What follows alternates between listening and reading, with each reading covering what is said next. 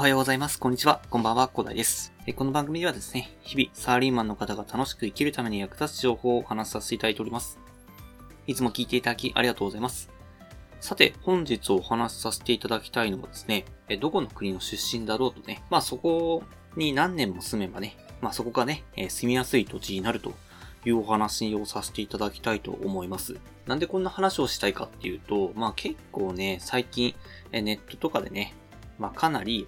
まあ、透明化が図られていると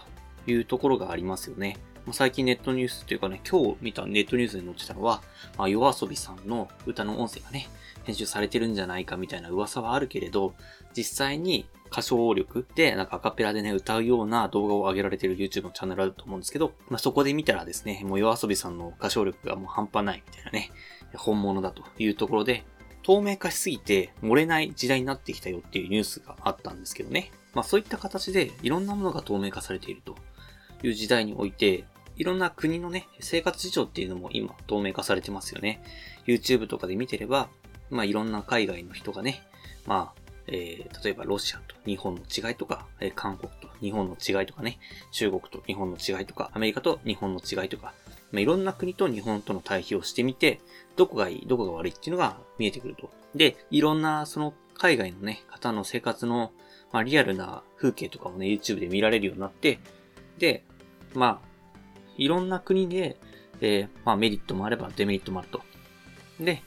まあそういった形でね、情報が共有されてくることによってね、まあ先進国にはなっちゃうんですけど、まあそういった形、生活レベルっていうのはある程度平準化されているというところがありますよね。で、まあそういった国々で、まあそういった環境が整っている中では、どこの国によっても、まあある程度のサービスとか、まあ質、生活の質っていうのが確保できるという時代が、まあ訪れていますよね。まあそういった形で、まあ何が、えー、まあいいのか悪いのかっていうのが、まあなんかだんだんね、わからなくなってくると。で、まあ私たちは日本、まあ、母国語ということでね、まあ、特に言語に、不自由なく過ごしているということで、まあ、日本でね、住みやすいと感じる方も多いと思います。ただですね、それっていうのは、別に海外の方で10年ぐらい過ごせば、結局は言語の壁もそこでね、越えていければですね、で、しかも生活スタイルっていうのも馴染んでいって、で、生活の基盤っていうのができれば、海外においてもそれは同じことではあるんですよね。まあ、そういった形で、まあいろんな、やっぱり日本で住むのがいいのかなと海外に住んでみた方がいいのかなっていうのは、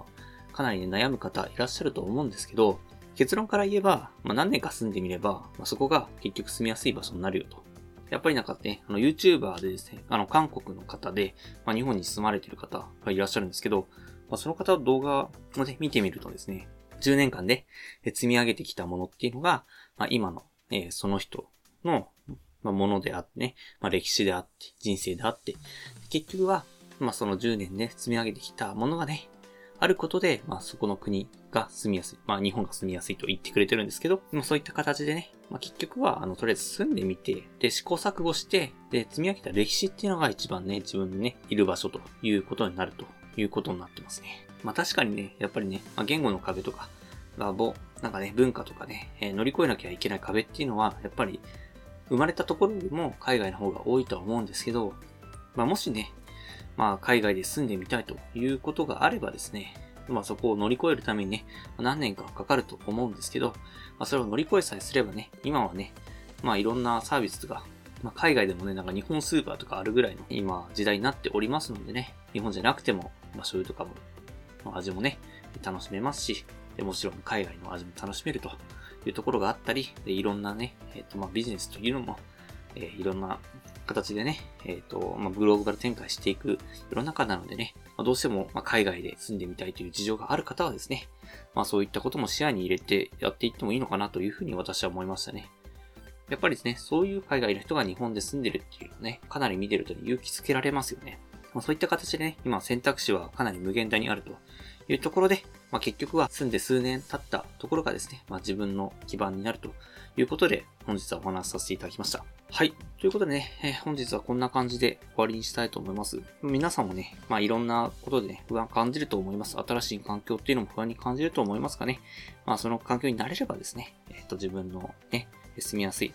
人生っていうのを歩めると思いますので、まあぜひね、いろいろ諦めないでいただきたいなと思ってね、本日はこんな形でお話しさせていただきました。はい。ではね、最後にお知らせだけさせてください。この番組ではですね、皆さんが困っている悩みとか、話してほしい内容など随時募集しております。